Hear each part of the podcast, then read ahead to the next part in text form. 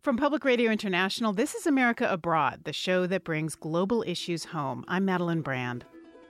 We just got a report in that there's been some sort of explosion at the World Trade Center in New York City. I think we have a terrorist act of proportions that we cannot begin to imagine at this juncture. Okay, hold on. The, the people here are, everybody's panicking. And now you, you have to move from talk about a possible accident to talk about something deliberate. What we have been fearing uh, for the longest time here apparently has come to pass.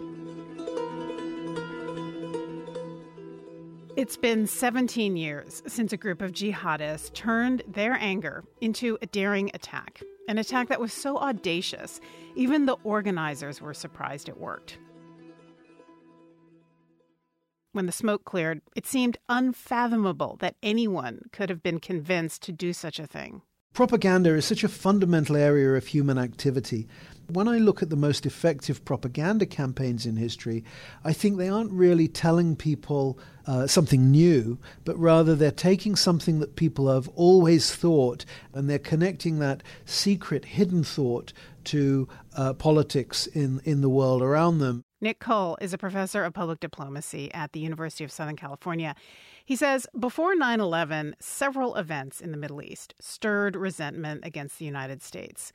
And Osama bin Laden was a master at harnessing those feelings. I see Osama bin Laden as being a very effective communicator, and part of his great strength was that he kept hammering away at three very simple themes that people weren't hearing from uh, other quarters of leadership in that region. And number one, that the United States was supporting what he called the apostate regimes, the idea that the regime in uh, Egypt was corrupt, uh, uh, the monarchies elsewhere in the region were corrupt uh, because of their connection to America, and that there was a need for political change in the region. He objected to the presence of American troops in the Middle East, and he objected to uh, American support for Israel. And those three issues were at the heart of his messaging. But there were other internal factors that stoked extremism, says Stephen Hadley. He was national security advisor under President Bush. Addressing the root causes of extremism, which are things like failed governance, fragile states, inability to provide local security, inability to provide justice and resolve disputes promptly, uh, getting uh, jobs and economic activity going in post conflict societies. Those are a lot harder, it turns out, and they require civilian instruments rather than military instruments. At the time, America wanted revenge and could only see a military solution war in Afghanistan. America strikes back. Afghanistan is pounded with bombs and missiles from the air and sea. We are supported by the collective will of the world.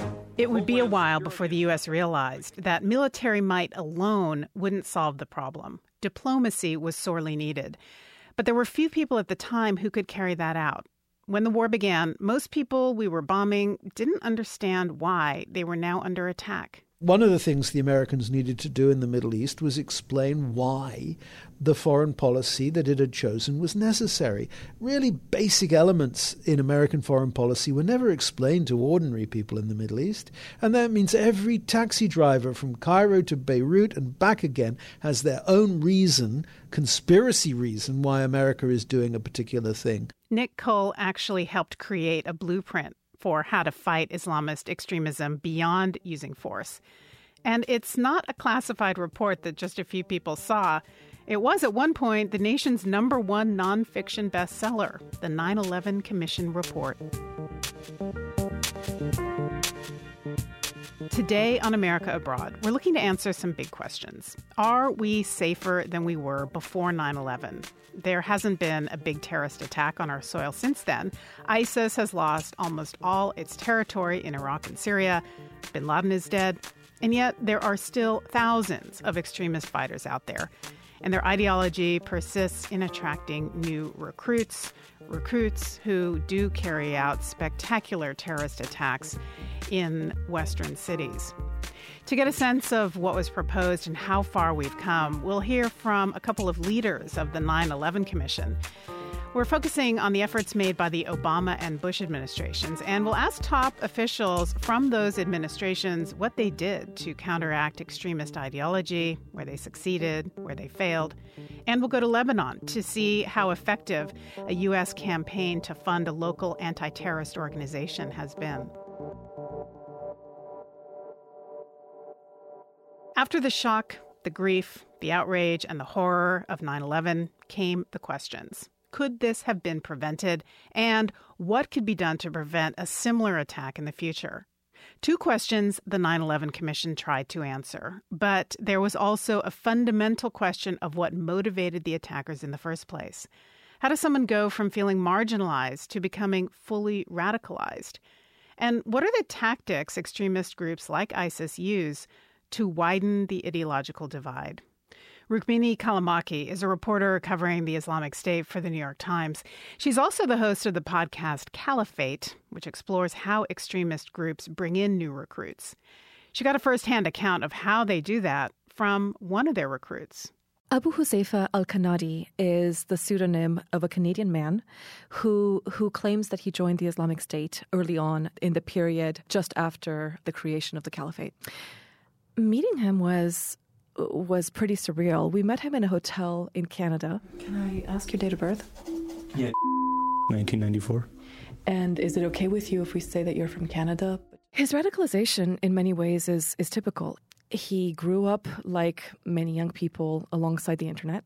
He did not completely fit in to his particular milieu. He's he's a Pakistani immigrant uh, to Canada, uh, a Muslim, but these were not really the problems that he faced. He's always said that in Canada he never felt any sort of prejudice uh, as a Muslim. Like that was, I don't think that was a factor at all. That I was persecuted back here in Canada because of my religion.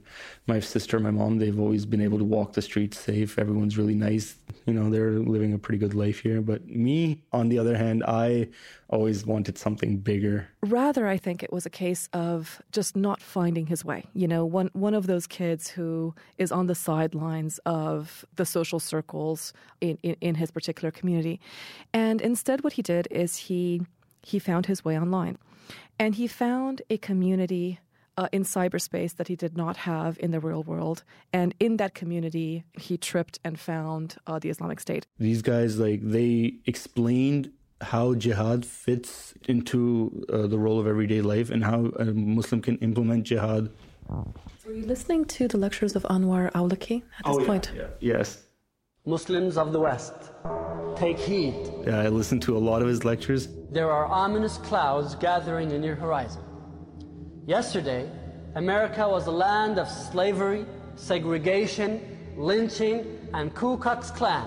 And tomorrow, it will be a land of religious discrimination and concentration camps. Anwar Awlaki is is kind of the Pied Piper uh, of of jihad. Let's say he was an American citizen, uh, born in New Mexico, who became a charismatic preacher at the different mosques where he held sway. And after 9/11, he left the United States and uh, traveled to his native Yemen. That's where his ancestors and his parents are from. Uh, and he became essentially the the most famous English speaking propagandist for Al Qaeda. He was a big deal when he was alive. American born cleric Anwar al Awlaki, wanted dead or alive by U.S. and Yemeni authorities. But what is interesting about Awlaki is the stature that he rose to in death. He was killed in a drone strike. He was, I think, the first U.S. citizen to be killed uh, in that manner without a trial. And in death, he became a hero of sorts. He became larger than life. Uh, and because his lectures and his charismatic nature became so compelling, he is often the through line that we see in the radicalization process of any recruit who speaks English. Uh, from what I saw on Olagi's, he was just a guy that gave out speeches and lectures and he was killed for no reason. I would say that I've not come across any English speaking uh, jihadi, uh, either in ISIS or Al Qaeda, that did not at some point go through Awlaki. His lectures made a lot of sense. It was like everything perfectly fitted. And he did play a big role in um, in convincing me. If you look back to the early recruitment manuals that Al Qaeda and specifically Al Qaeda in Iraq uh, put out, they talk about approaching people at the mosque. Go to the mosque, see who is hanging out on on the fringes of the prayer, the people who are kind of not completely in the in group. Go and try to befriend them, offer them aid, offer them help, see see what they need. This is the old school way uh, of doing it. On social media, they're doing essentially the same thing. So they present themselves as somebody who is caring and very interested in that person's well-being that creates a human connection and and from there they begin dropping this ideology uh, and and walking through them through the steps of recruitment one of the first steps that they take you through is this mental shift where you begin seeing the wars in the Middle East, whether it's uh, Syria or Iraq or what happened uh, in Afghanistan, as wars against Muslims. And and our leaders have gone to great lengths to say that that these military operations are not military operations against a religion. They're military operations against members of a terrorist group. Our nation is waging a war on a radical network of terrorists, not on a religion, and not on a civilization. But they turn that on its head and just say, look at who they're fighting. Every single time, who are they fighting? They're fighting Muslims. That's part of the, the messaging. The other part of the messaging is they are meeting this person as Muslims. If, if the person is a Christian, the very first step in the recruitment is to convert them to Islam. Of course, what they're doing is they're converting them to to their form uh, of Islam. So so they say to them, you, are a Muslim, right? So you believe in a single God. And, and, the, and the recruit says, Yes, yes, of course I believe in a single God. Ah, well, if you believe that there's only one God, let's understand what you really mean by that. And the definition that they want you to accept is that God is everything. God is not just the spiritual entity that you pray to, God is also the legislator. God is the rule maker, God is the lawgiver. Once you accept that concept, you are immediately in conflict with Western society. So just as leaders like myself reject the notion that terrorists like ISIL genuinely represent Islam, Muslim leaders need to do more to discredit the notion that our nations are determined to suppress Islam. In, in fact, you're not just in conflict with Western society, you're in conflict with any society that has a democratic form of government. This, of course, is a minority view of Islam that is accepted only by a minority of adherents. And once they accept that, they are then at odds with the society that they live in. So, what is the remedy? They have to leave. They have to go to a Sharia based society. And what is that? So, of course, they're going to present the Islamic State and their so called caliphate as the home where they can where they can live in a real Islamic society. And I saw it as a direct war on Islam. So you saw it as a war on Islam? Yeah. Not as a geopolitical dispute of some kind? No no, we weren't really messing with the Americans in any way. There's a Department of Defense report that just came out that is now estimating that just in Iraq and Syria there are at least 15 to 17,000 ISIS members still living today. So we are so far worse off today than we were on the eve of 9 11 all of the actions that governments are taking to combat this group on the face of it seem to make sense. Of course, you don't want this group to hold territory. So, of course, a military operation of some kind is necessary. That seems to make sense, right? That seems to be like a good policy. But unfortunately, in the process of clearing these areas, airstrikes. At least 300 civilians have been killed by US led coalition airstrikes in Syria over the past two years. That is according to an Amnesty International investigation. The use of artillery. Hundreds have been killed across Iraq and Syria in the past two weeks alone raising questions over whether enough effort has been made to avoid civilian casualties. And the other things that happen in war end up creating large numbers of civilian casualties. And every civilian casualty is is one family that you have possibly lost to this cause. Because if you're, I mean, I, don't blame them. If your child or your family has been flattened in an airstrike, why would you have any faith in the Western government? And of course, you become susceptible to that messaging. So it seems that we're in a bit of a catch 22, and I don't, I, I don't know what the way out of it is. You have two choices you either leave or you fight. You know, we're living a really comfortable life here, very comfortable life. And I didn't really get along with that. You leave and live among Muslims, or you stay behind and fight.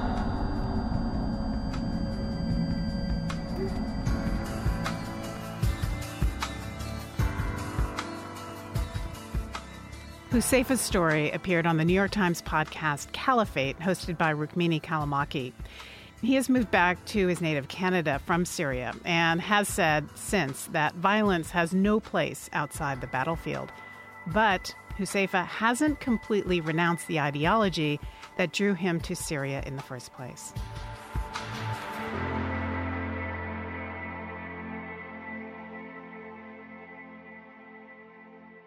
Members of the 9 11 Commission heard many stories like Huzaifa's. One of the things the report tried to emphasize is that although the enemy wants to make an argument that says this is the West versus Islam, and we are the defenders of Islam against the West, we should never do things that play into that false narrative. That's Philip Zelikow. He was the executive director of the 9 11 Commission. Formed in 2002, members of the group spent two years investigating and researching the attacks. They understood that the threat from Islamist extremism couldn't be addressed by military means alone. They needed to figure out a way to fight radical ideas. And so the way to counter that is to provide a sense of hope and constructive messages for Muslims who actually have uh, a more promising agenda for a better life. So then, how do you communicate that message? You can see that's not mainly a message that should be coming out of the mouths of Westerners. There are a lot of things we can do to help enable and facilitate that message. But fundamentally, you're talking about a message that needs to be heard and received by other Muslims. The 9 11 Commission interviewed more than 1,200 people in 10 countries and reviewed over 2.5 million pages of documents. Their work culminated in the 9 11 Commission report. It was a book, really, some 600 pages, and it became a bestseller. Millions of copies were sold. The bipartisan commission was co chaired by Thomas Kean, a former Republican governor from New Jersey, and Lee Hamilton, a former Democratic congressman from Indiana. Congressman Hamilton says he's proud of the work they accomplished and the impact they had, especially the recommendations the commission made to protect the United States. The proof is in the uh, pudding, as they say. We've had some considerable success. Uh, we have stopped terrorists from entering the United States by and large. We have eliminated by military force a large number of terrorists. They keep reappearing, of course.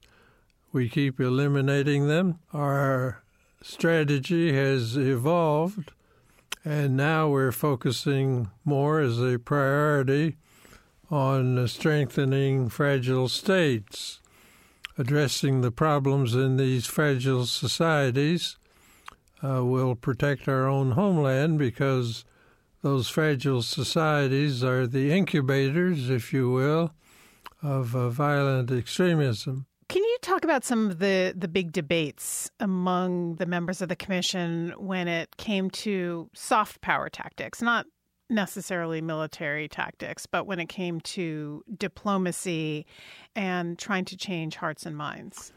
In general, there was a debate about how do you get across the urgency of the threat in a public relations way. How do we bring about a better understanding of the American people that we have a serious, ongoing uh, threat from extremism? Then you had a lot of debates on what specifically should we do within the federal government uh, to and local and state governments to improve the uh, role of first responders, uh, to assure security at our borders, to reform the intelligence agencies, uh, and uh, steps the Congress could take to improve their oversight of all of this activity. So, do you think that the the commission was successful in presenting recommendations to combat extremist ideology? And do you think that those recommendations were implemented or not? We made a large number of recommendations. I forget the number, but it was in excess of 50. Uh, many of those recommendations were adopted almost in whole. Uh, for example, uh, how do you organize the intelligence community? We recommended the establishment of the Director of National Intelligence to oversee and coordinate uh, all of the tens or 20 agencies that we had uh, on intelligence.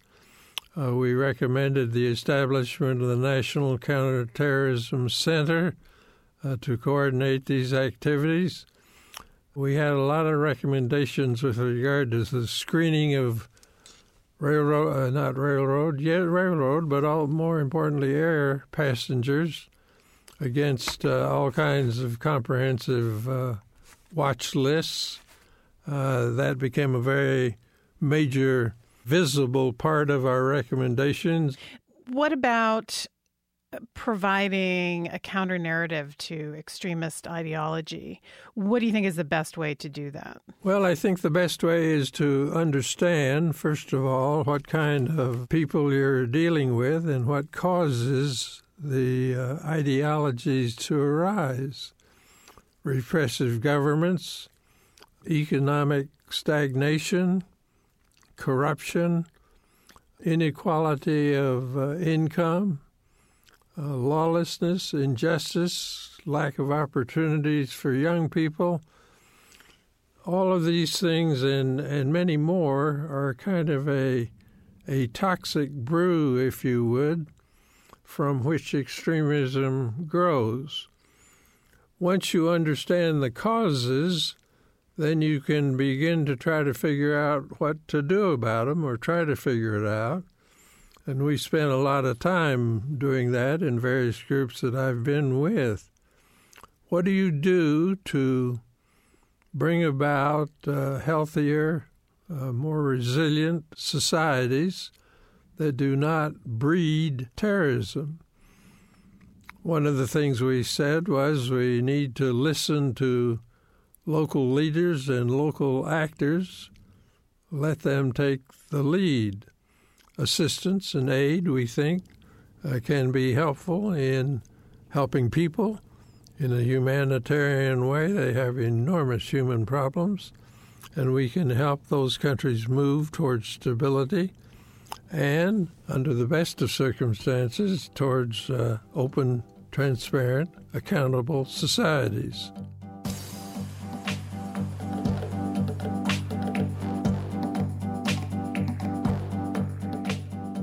That's Congressman Lee Hamilton, a Democrat from Indiana. He was co chair of the 9 11 Commission. Coming up after the break, how the Bush and Obama administrations attempted to adapt the Commission's recommendations and how successful they were in doing it. If you want to join the conversation, find us at our website, pri.org.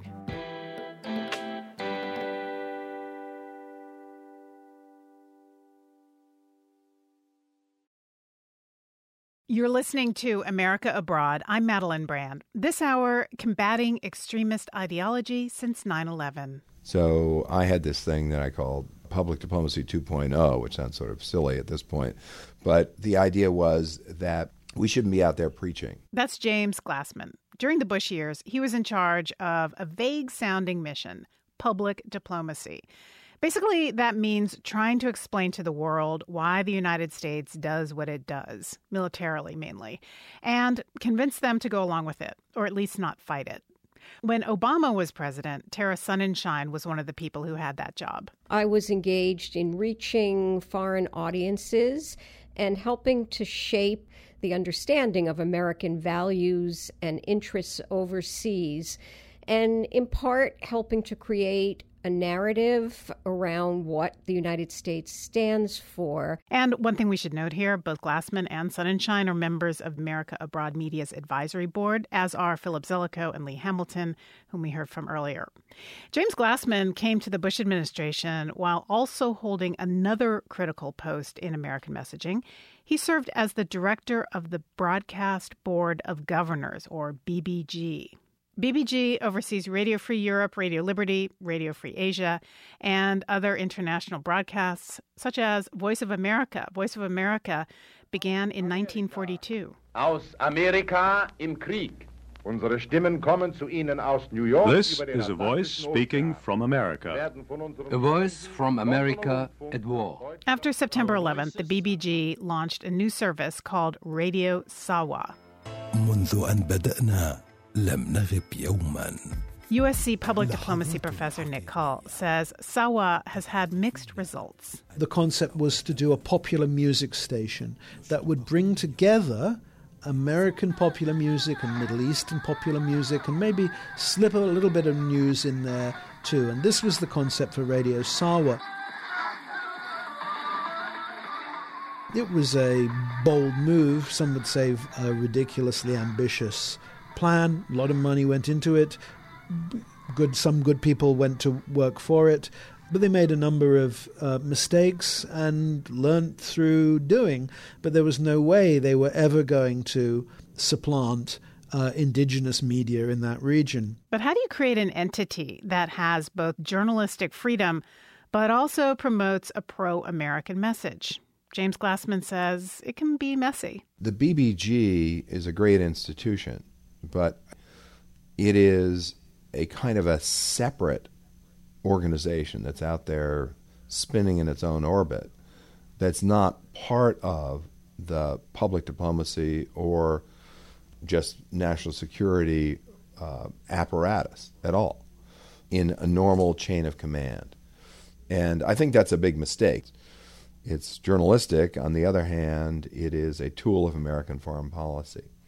And I really think that, that that's a problem, that's a contradiction that needs to be resolved. I don't think that it is a bad thing at all that there is some dissonance and that sometimes it isn't just the uh, the State Department line coming out. I think the State Department line would get pretty boring uh, if that was all anyone heard. That's Daniel Benjamin. I uh, was previously the coordinator for counterterrorism and ambassador at large at the State Department, where I was Hillary Clinton's senior advisor on uh, terrorism and homeland security.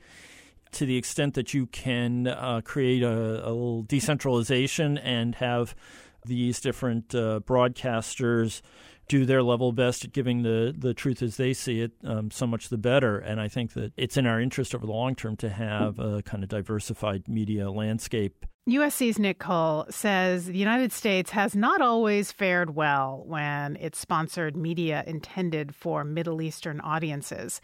He points to Al Hurra, which means the free one. That's a US based satellite TV channel which broadcasts in Arabic.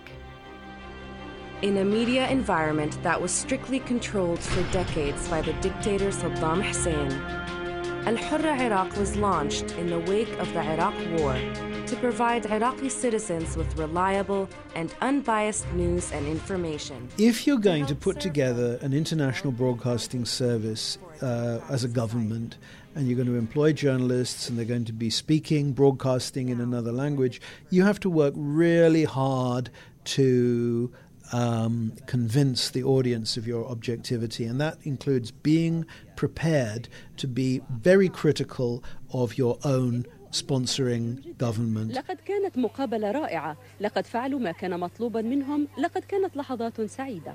Cull notes that poor production values were also a problem for the network. I did some research in, in Lebanon, some focus groups with Lebanese journalists, talking to them about, well, what did they think about Al Hurra? And one of them complained that uh, saying, I don't want to get news from my dentist. And I asked him what he meant, and he said that the anchor on Al Hurra had worked at some time in Beirut as a dentist and had administered a root canal procedure on this particular journalist. And so he was extrapolating from this that the journalists at Al Hurra at that time were, uh, he felt, amateur. And uh, he wanted to see a better um, product coming from the United States. And some people would say that Al Hurra now has uh, the the kind of product they were looking for, but I, I, I think that its Americanness will remain part of the problem. In this new era, Al Hurra Iraq will continue to stand out as a constantly reliable and distinctive source of information necessary for democracy to flourish in this dynamic geopolitical environment. Glassman says Al Hurra wasn't properly funded. One reason for the shoddy production values. He says Congress was just never fully on board. Culturally, uh, the United States is not a great enthusiast for what are sometimes considered manipulative communications because of our First Amendment uh, background. We just don't think this is something government ought to be doing, even if it's in a good cause. Then I think the second problem is within Congress, there's very little, not much of a constituency behind soft power or public diplomacy, whereas there's a tremendous constituency behind military spending. So as a result of that, it really it really depends on the president. The president has to say, "This is this is very important to me. Communication is very important to me," and I think that uh, President Bush came around to that toward the end of his term. But one of the things we do do is we provide sort of uh, seed money or or a way of starting a an organization or a movement, and we say yes, we're behind this, but then we kind of let it go and develop on its own. Tara Sonenshine says the Obama administration built off that and created other forums for these kinds of conversations. So, for example, if you're talking about religious dialogue, we did have imams, we had pastors and imams from parts of Africa come to the United States. They, in turn, visited mosques and also Jewish synagogues, Catholic churches.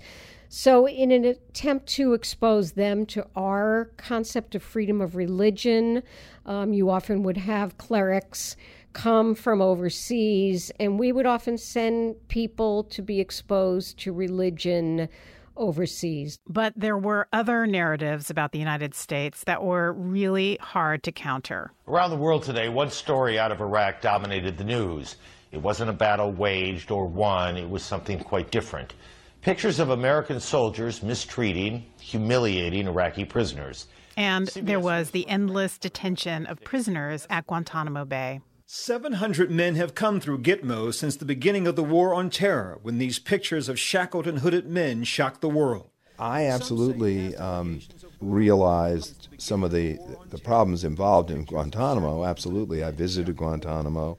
Some say past allegations of waterboarding and hunger strikes have turned this place into a terrorist recruiter's dream. I really thought we did a very poor job of explaining what we were doing with Guantanamo, no doubt about it in my mind. So I was I was definitely in favor of dismantling Guantanamo, as were many people in the Bush administration. However, that was not easy, and you saw that during the Obama administration. I mean, where were we going to send people? When Obama comes in, one of the things he wants to do is to promise the region a new deal. USC public diplomacy professor Nick Cull. Six months after Obama came into office, he gave a landmark speech in Cairo. So long as our relationship is defined by our differences, we will empower those who sow hatred rather than peace, those who promote conflict rather than the cooperation that can help all of our people achieve justice and prosperity. And this cycle of suspicion and discord must end. He's going to come in as a, a, a, new listener, somebody who's grown up in a Muslim country, who has a great respect for Islam, and he doesn't put a foot wrong in Cairo. It's this amazing speech which quotes the Quran, it's culturally sensitive. As the Holy Quran tells us, be conscious of God and speak always the truth. Gets everybody's hopes up, and then nothing happens. In fact, it's more of the same, and in some ways, some things actually increase. There's greater use of drone warfare. Every day, there's more killing, he says.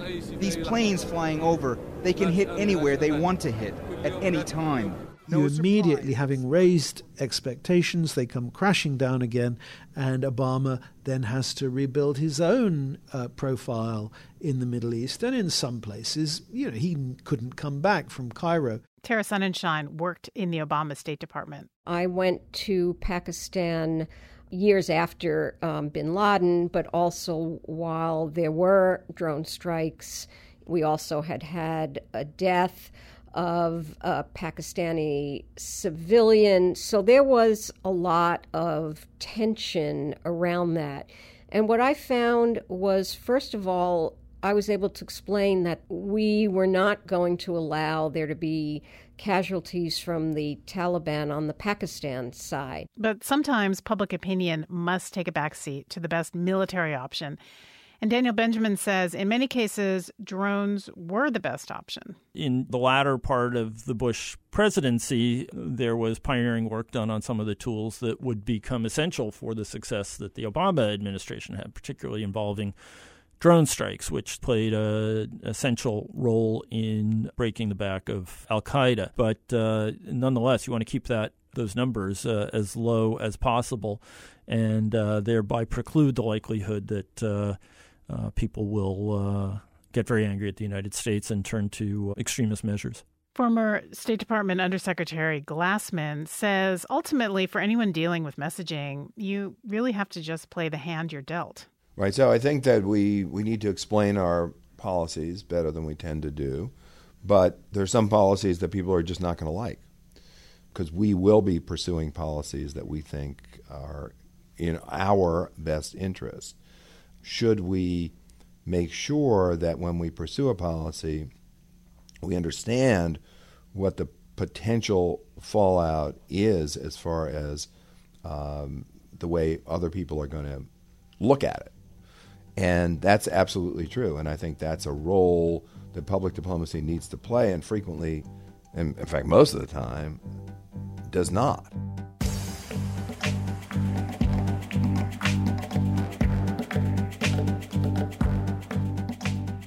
We in public diplomacy have to take the, those final decisions as givens and, and work with them.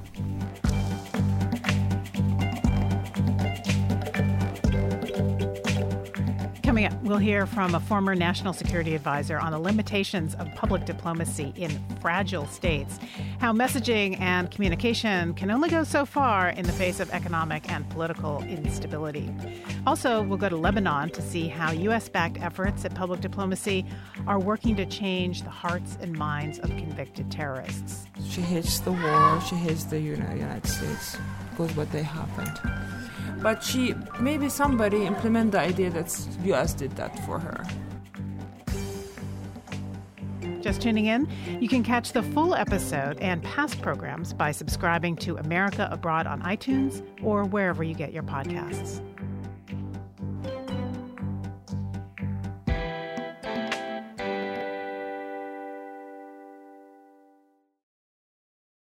You're listening to Combating Extremist Ideology Since 9 11 on America Abroad. I'm Madeleine Brand. This hour, we've been hearing about the need to balance hard power with soft power, mainly from people in public diplomacy. Stephen Hadley was National Security Advisor for four years under President George W. Bush.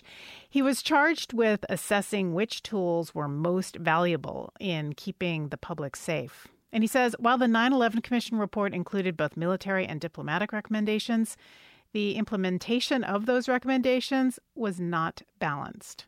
You know, we learned uh, over a number of years how to track down uh, terrorists and take them off the field.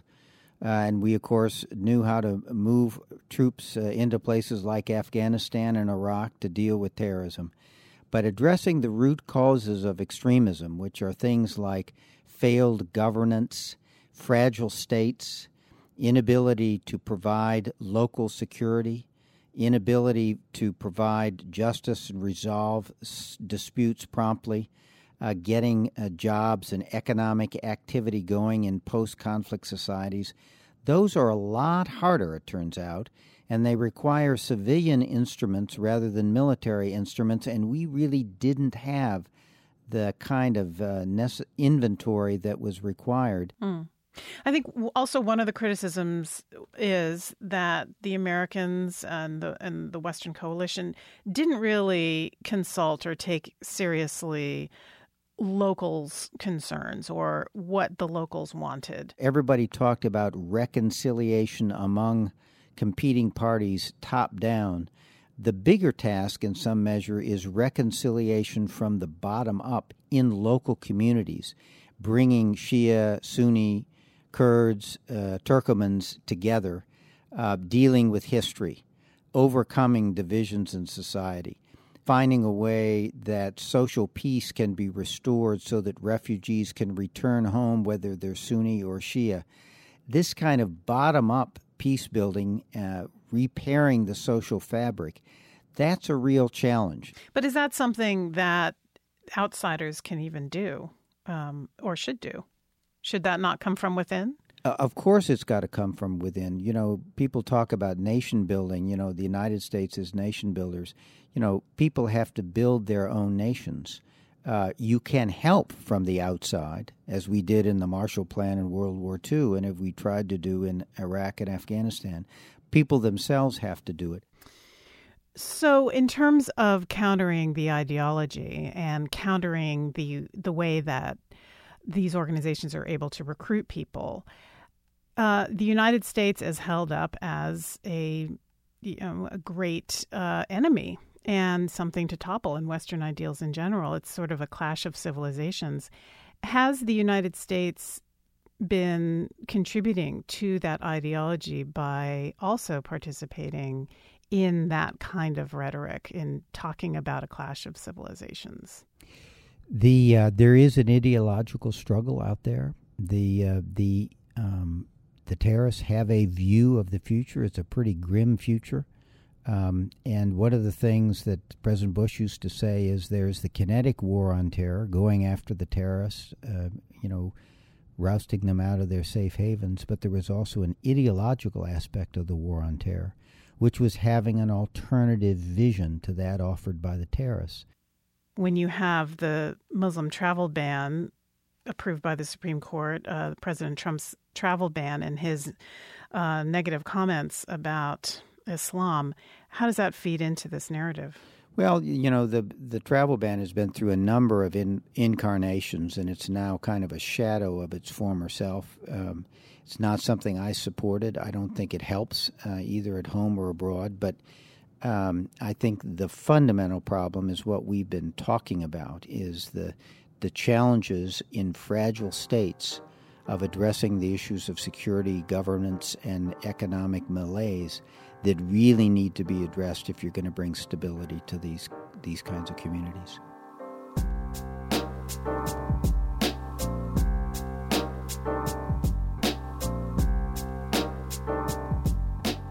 That's Stephen Hadley. He's the chair of the board of directors at the U.S. Institute of Peace and former deputy national security advisor under President George W. Bush. We're going to take a look at a place where Hadley's ideas are actually playing out in the Middle East. Lebanon has long been a center of extremist ideology. It's home base to Hezbollah, which has been deemed a terrorist organization by the United States and others. Lebanon has also been a recruiting ground for ISIS and for Al Qaeda. With U.S. backing, a Beirut organization is trying to prevent that kind of recruiting. Rebecca Collard has more. Okay, we're going right now to the area. It's a very vulnerable area next uh, behind a sports stadium. Maya Yamout and her sister Nancy are on the front lines of some of the U.S. attempts at soft power in the Middle East. The sisters have received several U.S. grants to work with extremists and the people at risk of joining them. For years, they have been meeting with Islamists in Lebanon's Roumieh prison. They met former ISIS members, men convicted on terror charges, and many that still pledged allegiance to extremist groups.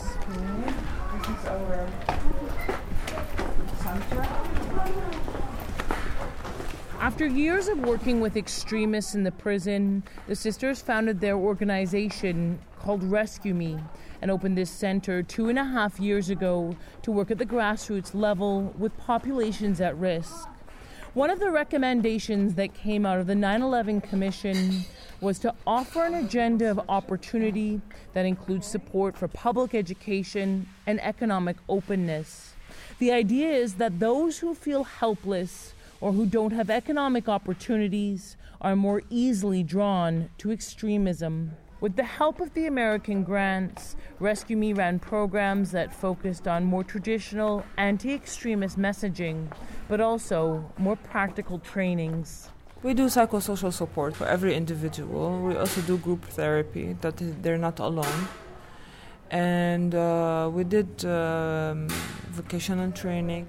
Among the participants was 22 year old Omar Halabi.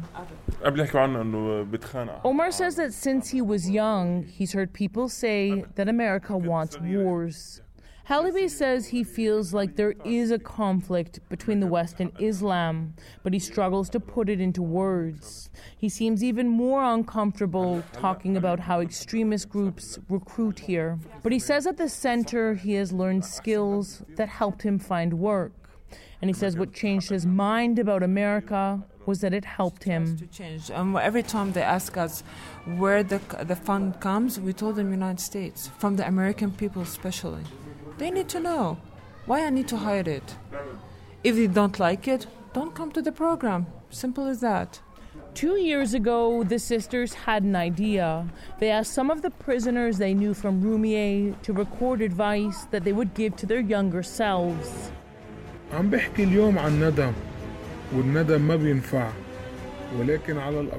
In the video, one prisoner says he lives in regret.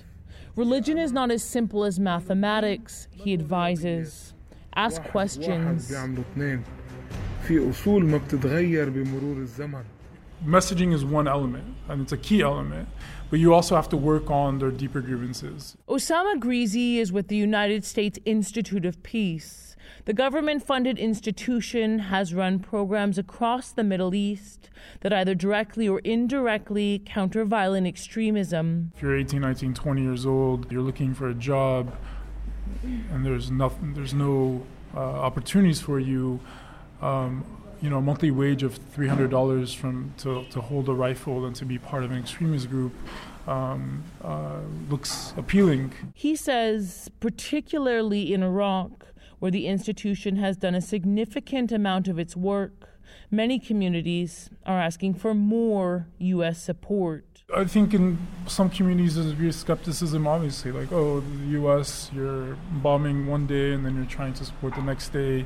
Um, and I think that exists uh, everywhere.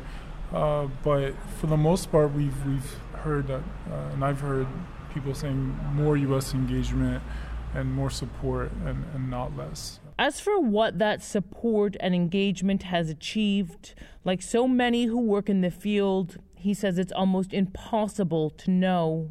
One of the, the, the things that um, is very hard for us to do is measure um, measure the impact, uh, largely because a lot of these initiatives and projects are uh, long term. You're going to see the, the impact way down the road.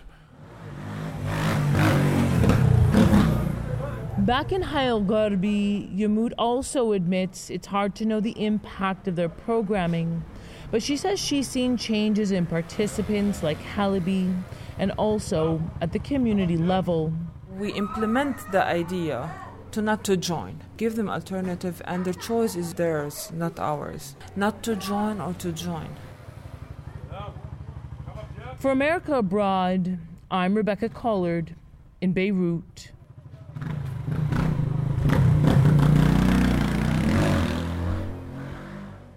Changing the narrative isn't easy, but 9 11 Commission Executive Director Philip Zelikow says that while we may be moving in the right direction, some of the progress is being jeopardized by the current administration. At the time of the 9 11 Commission, and even at times in the Bush and Obama administrations, uh, often they tr- both of those presidents tried to stress a message of hope. Um, right now, the American leadership has chosen to stress a message that is 100% a message of fear, loathing, and anxiety. That is, the, that is a 100% of the message. Well, um, there's no room there to articulate a message or an agenda for hope. So, and then you have people who, and of course, that rallies people who are already anxious and fearful but it doesn't uh, advance an agenda very much that's about solving problems. We're in a period now where the battlefield victories against groups like ISIS are the most important victories in the war on terrorism. We rarely hear our leaders these days talk about winning over hearts and minds. Maybe they gave up, maybe they're not interested, or maybe they've realized that fighting bodies has always been simpler than fighting minds.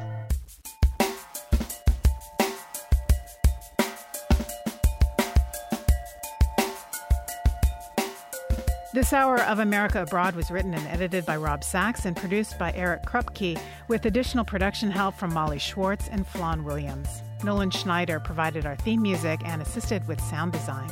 Audio engineering support was provided by Mario Saavedra at KCRW. You can hear past programs by subscribing to our podcast on iTunes, finding us on the Public Radio International app, or by visiting our website, pri.org, where you can also find extended interviews and exclusive content pertaining to this and other programs.